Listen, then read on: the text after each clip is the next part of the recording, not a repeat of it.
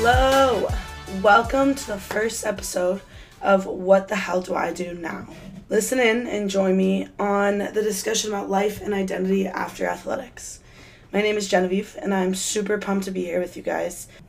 I want to start with a little introduction. I played soccer at the College of Charleston in South Carolina, took my fifth year, and graduated and left Charleston in the summer of 2019. I moved to Denver, Colorado, where I started coaching at a school. Now I'm in grad school and I've become really interested in mental health and the mental health of athletes. I've put a lot of thought into what I wanted this podcast to look like, sound like, and provide to myself as well as to y'all. So, my only goal here is to help someone. If I can just help one person feel more understood, heard, and less alone during their own personal journey following their athletic career, then I have achieved my goal. I want to create a community with people from all different sports who can share their experiences. I want conversations and stories to exist that athletes in the future can listen to and know that they're not alone in this transition. So, how did this podcast start? Well, I went through all of what feels like seasons of quarantine. I have arrived on the podcast season. So, I went through the banana bread phase, Tiger King phase, random craft projects, spontaneous purchases, the TikTok vortex. I'm currently two months sober from TikTok, so bless on that. And now I enter the podcast phase. In all seriousness, though, I really struggled when I was done playing soccer. I felt that I was stripped of my whole identity, and I didn't really know how to verbalize that. I had a weird mix of excitement for a new opportunity, guilt for being excited. Was kind of grieving the loss of my main crutch over the past 18 ish years, as well as losing the strong support system that I had maintained through college. On top of that, I had no idea what I even liked to do. I thought hobbies, who has hobbies? What the hell are those? Playing soccer, that's my hobby.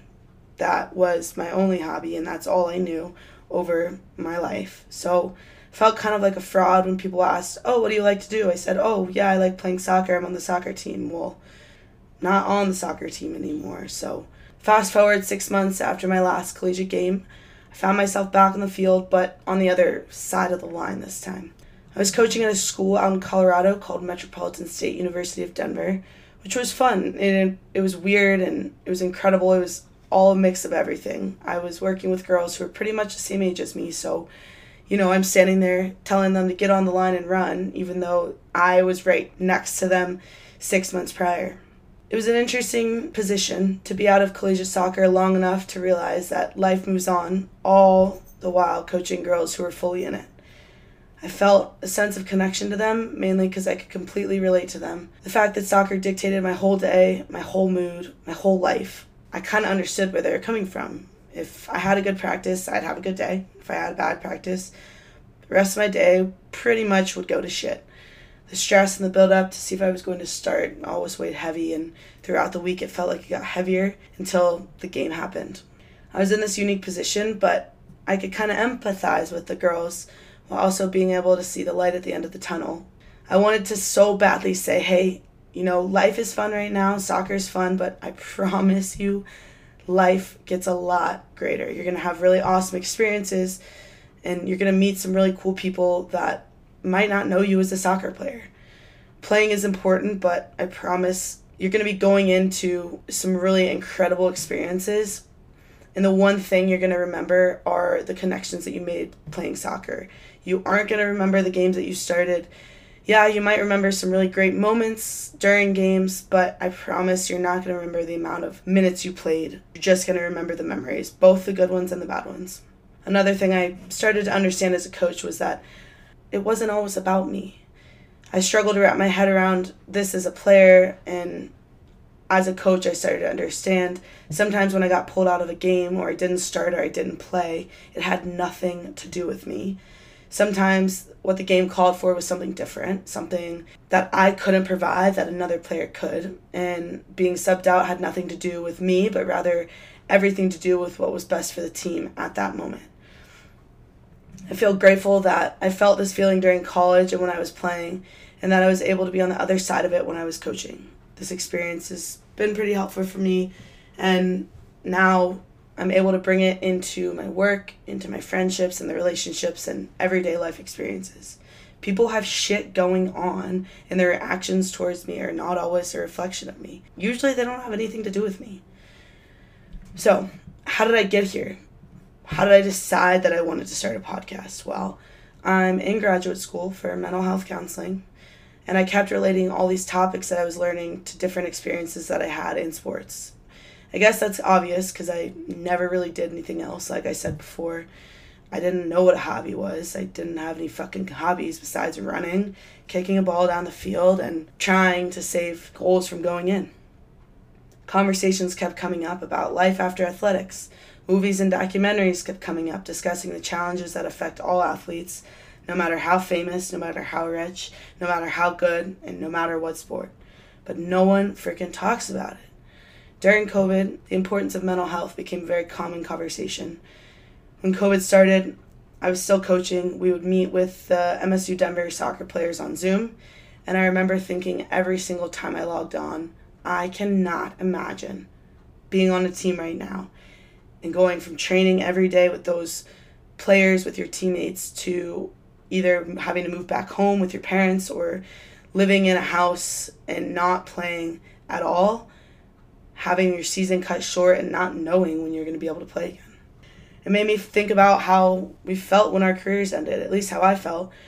I knew that my career was ending. I wasn't going to be continuing to play. I I mean, I probably could have played overseas, but it would have been just for fun. Whether it's having a career ending injury, retiring, coming to the end of your season, it ends always. And I don't know why, but I was so stunned when it ended. At first, I was happy. Um, I was tired and I was able to sleep in. I was excited because I didn't have to go to practice. That lasted for about a week. Once the team started training again and I wasn't joining me, it kind of hit me. I will never be joining that team again to play. I never really had to work out on my own, and I had a ton of freedom, ton of free time, and didn't really know what to do with it. Didn't know how to fill my time. I would go on runs, go to happy hour, try to do whatever I could to keep myself busy, but I don't know. I didn't know what I liked to do went started going out a lot, started working a lot, started to kind of lose myself because I mean, who was I without soccer? Moving to Denver was the best thing I could have done. Leaving Charleston and all the people who felt like home was one of the hardest things I could do, but moving to Denver made me realize how much I appreciated the outdoors and made me realize how much I appreciated having an active lifestyle. I knew probably five people when I moved here, I left my tribe, my main community back in Charleston, and I felt sad because everyone was still hanging out, having a good time, and I lost those people, and I, I lost the thing that brought me close to those people soccer. Moving forced me to literally move on. I realized I had to find things that I like to do in order to find and meet more people. Started to hike, started to camp. I learned how to snowboard, which was Oh, pretty miserable. Um, made it out alive, didn't break any any bones, which was nice. But I joined a local gym. I began to meet people, and they began to know me as Jen, not as Jen, the soccer player. Started to create a really incredible life out here. I now have a community that I chose and that I wake up every day and continue to choose. And it's surrounded by people who like doing the same things as me. And the only reason I met these people is because I started to try things I'd never done before, things I never knew I would enjoy, and things I never knew I would even have the opportunity to do. So I still find myself throwing in the fact that I played soccer, super irrelevant to conversations, and I'll say it, and I'm like, why the fuck? They don't even care. But I'm realizing now that playing soccer was a big part of my life. It's a big part of who I am, and it's something that I can't just cut out. Um, but being a soccer player was not a character trait. It was a season of my life that helped to define me, but it was not my only quality. I began to hear stories about other athletes feeling similar ways I never really had considered how big the transition is from playing to not playing. Once you're in it, you're just kind of in it. You don't realize not everyone goes through it. I didn't also realize that other people were feeling this way as well. We go through this transition that even athletes at the highest level felt, but such an individual feeling. I don't know what the best word choice is here, but I guess it was comforting to know that I wasn't alone in this transition. I began to search for shows, movies, documentaries, podcasts, literally anything about these transitions. I watched Michael Phelps' documentary. It's called The Weight of Gold. If you haven't watched it, I really highly recommend it. It's on HBO. Started to hear other athletes, some of the best athletes in the world, talk about the shock of normal life. I listened to podcasts where big name athletes speak about crippling anxiety, depression that they had following these big events or just following their careers. Conversations around this have come up with some of my peers, specifically around professional sports. Players will retire in their 30s, much earlier than the average retirement age, and go through severe bouts of depression. Fans and spectators will say, well, how can they be unhappy? They have millions of dollars, they're famous, they're retired, and they can do whatever they want. They can buy whatever they want. And actually, I used to think that too. How on earth could these famous athletes be sad? They achieved the highest level. Athletes are supposed to be tough. Being quote unquote sad makes you weak. Are you freaking kidding? Of course, these athletes are sad. They're human. They're done playing the one thing that's been the main constant in their life, the backbone of their existence, the reason for their experiences, their community, and their structure. We often dehumanize professional athletes, but they have feelings too. They have lives. It's important that they feel supported as well. Discussions around mental health have become more popular. Therapy has definitely become more accessible, but these conversations need to continue. Mental health is important, and in athletics, it often gets brushed under the rug. Conversations around sports psychology and performance based psychology is important, but what about after? Yeah, athletics are incredible. And even though I'm not on a team anymore, I still consider myself an athlete. But what about after I'm done playing, after I'm done competing? What happens after the last whistle? Life goes on. So when you're done competing, for whatever reason that is, you might ask yourself, what the hell do I do now?